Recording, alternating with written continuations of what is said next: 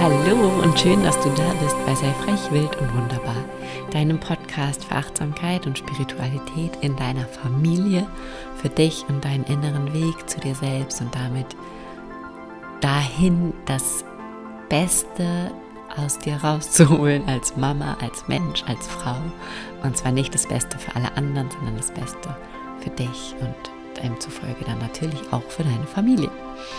Ich freue mich wahnsinnig, dass du hier bist, dass du mir zuhörst. Mein Name ist Laura Heinzel. Ich bin Mama von drei Töchtern und Familiencoach und heute spreche ich hier hauptsächlich in meiner Rolle als Mama. Und zwar habe ich im Oktober versprochen, dass es in Zukunft für jedes Kind eine Geburtstagsfolge gibt, weil es zu jedem Kind Dinge gibt, die ich sagen kann, von denen du dir vielleicht auch was mitnehmen kannst, weil vielleicht du mehr eine Paula zu Hause hast als eine Lotta. Und jetzt gab es immer nur Lotta Geburtstagsfolgen, weil die Lotta einfach diejenige ist, die mich am meisten in meine Kraft gebracht hat, weil sie am wenigsten in das System, am wenigsten in das Bild von einem kleinen Mädchen passt.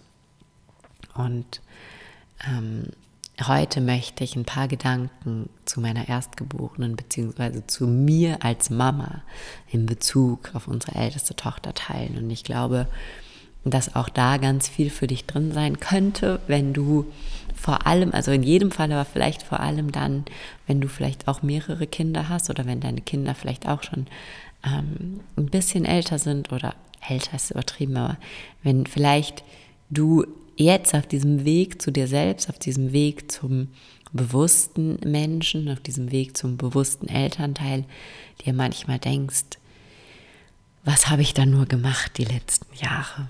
Und ich hatte tatsächlich diesen Gedanken bezüglich unserer Paula immer und immer mal wieder auf diesem Weg. Und ich war, als ich schwanger wurde und als ich Paula bekommen habe, eine junge Frau, die dachte, sie wäre total bereit für ein Kind und die es auch war eindeutig, ja, also war jetzt auch nicht so, dass ich dann irgendwie besonders überfordert war, aber die natürlich, weil es nun mal schon elf Jahre her ist und wer meine Geschichte kennt, der weiß, dass ich noch nicht so lange auf diesem Weg unterwegs bin, einfach wahnsinnig weit weg von mir selbst war.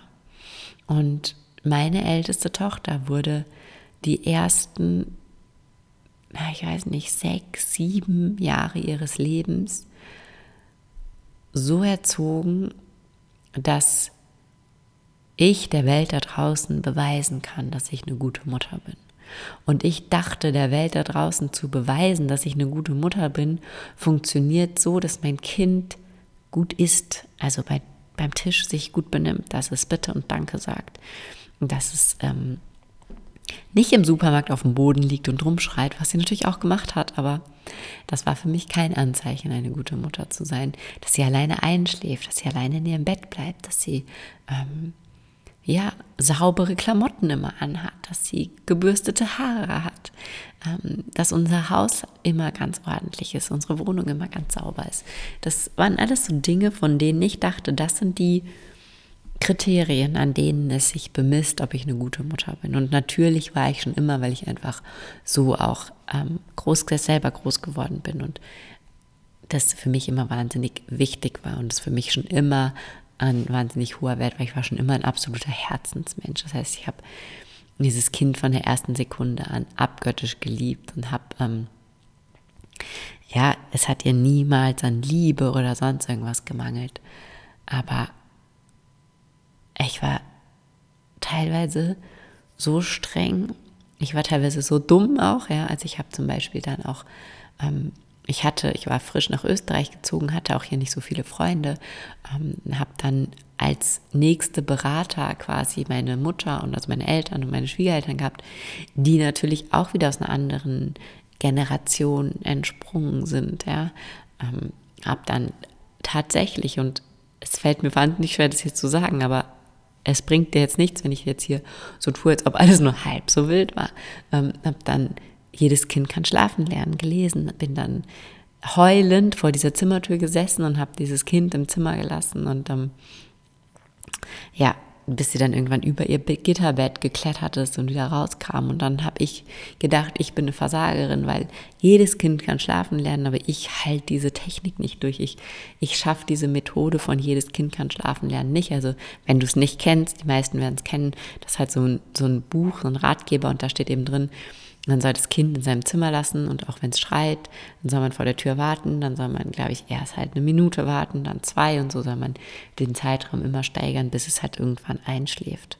Und ich habe das halt angefangen und dann habe ich das irgendwie abgebrochen, weil ich gemerkt habe, das funktioniert, also es funktioniert für mich nicht in mir, das habe ich dann schon gemerkt. Ich habe dann schon so die Notbremse gezogen, aber ich war einfach so sehr im Außen und ich habe so viele ihr auch so viele Chancen genommen, ihr Potenzial zu entfalten, weil ich das unterdrückt habe, weil ich einfach unbedingt wollte. Ich war sehr jung und wollte einfach, dass, dass die, die Welt, ja, meine Eltern, meine Großeltern, die ganzen Menschen um mich herum sehen, dass ich, obwohl ich erst 22 bin, das alles super gut im Griff habe und das alles total gut läuft und ich eine super tolle Mutter bin.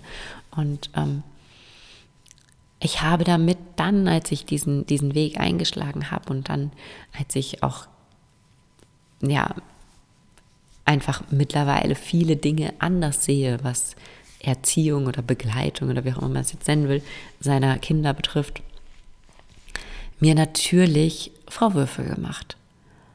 Und habe mir gedacht, oh mein Gott, was wäre aus diesem wundervollen Kind geworden, wenn ich bewusster gewesen wäre am Anfang? Was wäre, wenn dieser Moment des Erwachens aus dieser Unbewusstheit ein bisschen früher gekommen wäre? Was wäre, wenn ich damals schon gewusst hätte, dass niemand im Außen auch nur ansatzweise darüber bestimmen kann, wie wertvoll mein Kind ist ähm, oder wie wertvoll ich als Mama bin. Was wäre gewesen, wenn ich mich und sie diesem ganzen Druck nicht ausgesetzt hätte? Und ich bin für mich dann schlussendlich zu dem Schluss gekommen, dass drei Dinge haben mir wahnsinnig dabei geholfen, das anzunehmen. Und ein eines davon ist tatsächlich etwas, was die liebe Anja in dem äh, Podcast-Interview zu den Rauhnächten gesagt hat. Und sie hat gesagt, sie vereint in sich all diese Frauen, die sie auch schon war. Und ähm, ich habe ganz lange, oder ganz lange ist übertrieben, aber ich habe dann einfach am Anfang von diesem spirituellen Weg, von diesem Weg zu mir selbst, angefangen, diesen, diese Frau in mir abzulehnen, diese junge Frau, die einfach auch dachte, das ist das Beste. Also ich, ich war ja damals der festen Überzeugung, das ist das Beste für mein Kind. Die, die Welt da draußen ist auch nicht so ein, so ein Kuschelort und da muss man auch darauf vorbereitet werden. Das habe ich halt irgendwie so geglaubt und dann auch so gelebt und niemals aber in dem Bewusstsein oder in der Absicht, meinem Kind damit zu schaden.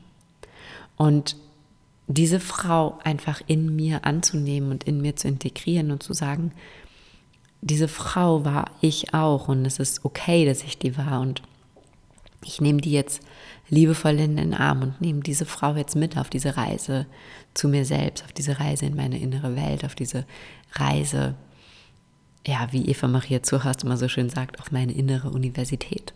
Und das hat mir unglaublich geholfen. Und das Zweite, was wir auch bei Remember machen, was einfach unglaublich kraftvoll ist, ist, dass ich mir vergeben habe. Und für mich war tatsächlich dieses mir selber vergeben eine viel größere Herausforderung als anderen zu vergeben. Ich konnte anderen relativ gut und relativ schnell vergeben, als ich dieses Prinzip der Vergebung durchschaut hatte. Vielleicht mache ich da nochmal eine extra Podcast-Folge zu zum Thema Vergebung. Ähm, mir selber konnte ich ganz schlecht vergeben, weil ich immer so gedacht habe, ich hätte es ja besser wissen können. Es gab ja damals, ähm, ne, 2009 ist ja jetzt noch nicht so lange her, da gab es ja auch schon Menschen, die ihre Kinder nicht so erzogen haben wie ich. Da gab es ja auch schon Menschen, die viel bessere andere Bücher zu dem Thema gelesen haben. Und da einfach anzuerkennen, dass ich damals noch nicht so weit war und dass ich mir das vergeben darf, weil es absolut nichts bringt, wenn ich da auch nur einen winzig kleinen Teil meiner Energie da drin festhängen lasse, weil diese Energie, die ich dort festhängen lassen würde, kann ich genauso gut jetzt und hier darauf verwenden, jetzt diesem elfjährigen Mädchen die beste Mutter zu sein, die es sich nur vorstellen kann. In meiner jetzigen Auffassung. Ja. Und der dritte Punkt, und das ist was, was glaube ich, egal was passiert ist und egal welche, ich sage jetzt mal Fehler man vielleicht in Bezug auf seine Kinder auch gemacht hat. Und ich habe damals wirklich, ich war teilweise wirklich auch mit den Nerven fertig. Mein Mann war viel nicht zu Hause. Ich war jung, alleine in Österreich, kannte irgendwie keinen und war eben wahnsinnig viel einfach auch mit diesem Baby alleine und habe mit Sicherheit viele Dinge gemacht, die ich heute nicht mehr machen würde, die ich heute komplett anders machen würde. Und habe dann einfach für mich erkannt, dass dieses Kind sich mich ausgesucht hat als Mama, dass diese Seele mit einem Auftrag auf diese Erde gekommen ist und dass wir beide uns genau zu dem Zeitpunkt getroffen haben und dass sie sich diese Mama ausgesucht hat, die ich auch damals war und dass ihre Seele stark genug war, um da durchzugehen mit mir und dass sie mir bestimmt an vielen Punkten auch gezeigt hat, dass das nicht der richtige Weg ist. Und dass sie mir heute noch an ganz vielen Punkten zeigt, wenn ich auf dem falschen Weg bin und dass sie so stark war und so kraftvoll war, dass sie nicht mh, hm, irgendwie sehr, also sie ist schon eher schüchtern, aber mir gegenüber ähm, ist sie sehr offen, ist sie sehr, sie ist wahnsinnig reflektiert, sie kann wahnsinnig gut Dinge in Worte fassen und, und das ist, glaube ich, etwas, was einfach sie mit auf diese Erde gebracht hat. Sie ist wahnsinnig mitfühlend mit anderen Menschen und sie hat wahnsinnig viel Mitgefühl dafür, wenn andere Menschen Fehler machen. Und vielleicht war das einfach das, was dann auch dazu geführt hat, dass sie in diesem Moment, als diese Seele zu mir kam und dass sie als erste kam, weil sie einfach dafür auserwählt war oder weil sie sich dafür auserwählt hat oder mich dafür auserwählt hat, zu diesem Zeitpunkt, mich als diese 22-jährige Version von mir und nicht mich als die jetzige. Und wenn ich jetzt noch mal ein Kind kriegen würde, es wird ja noch mal ganz anders erzogen werden als die drei bis jetzt. Aber was ich einfach sagen möchte, glaube ich, um jetzt mal auf den Punkt zu kommen, ist, dass eben diese drei Tools, dir selber zu vergeben, anzuerkennen, dass die Seele deines Kindes dich genau zu dem Zeitpunkt und in der Version, die du damals warst, ausgewählt hat und und diese Version von dir selber anzunehmen und dich selber da, so wie du dich um dein inneres Kind kümmerst, so kannst du dich um alle vergangenen Versionen von dir kümmern und sorgen. Und so kannst du eben auch diese, diese Mama, die du vielleicht jetzt nicht mehr bist und die du vielleicht auch nicht so cool findest, jetzt in den Arm nehmen und sagen, es ist okay, dass du so warst, du hattest deine Gründe, du hast es vielleicht in dem Moment einfach nicht besser gekonnt und ähm, ja, da ganz liebevoll mit dir zu sein. Genau, das ist mein Beitrag zu Paulas zwölftem Geburtstag. Und ich hoffe, du konntest dir was daraus mitnehmen. Vielleicht, was dich jetzt unterstützt auf diesem Weg zu dir selbst und vor allem eben auch dabei, das anzunehmen, dass du eben noch nicht immer so weit warst, wie du jetzt bist und vielleicht in fünf Jahren auf dein jetziges Ich zurückguckst und dir denkst, oh mein Gott, und das ist okay.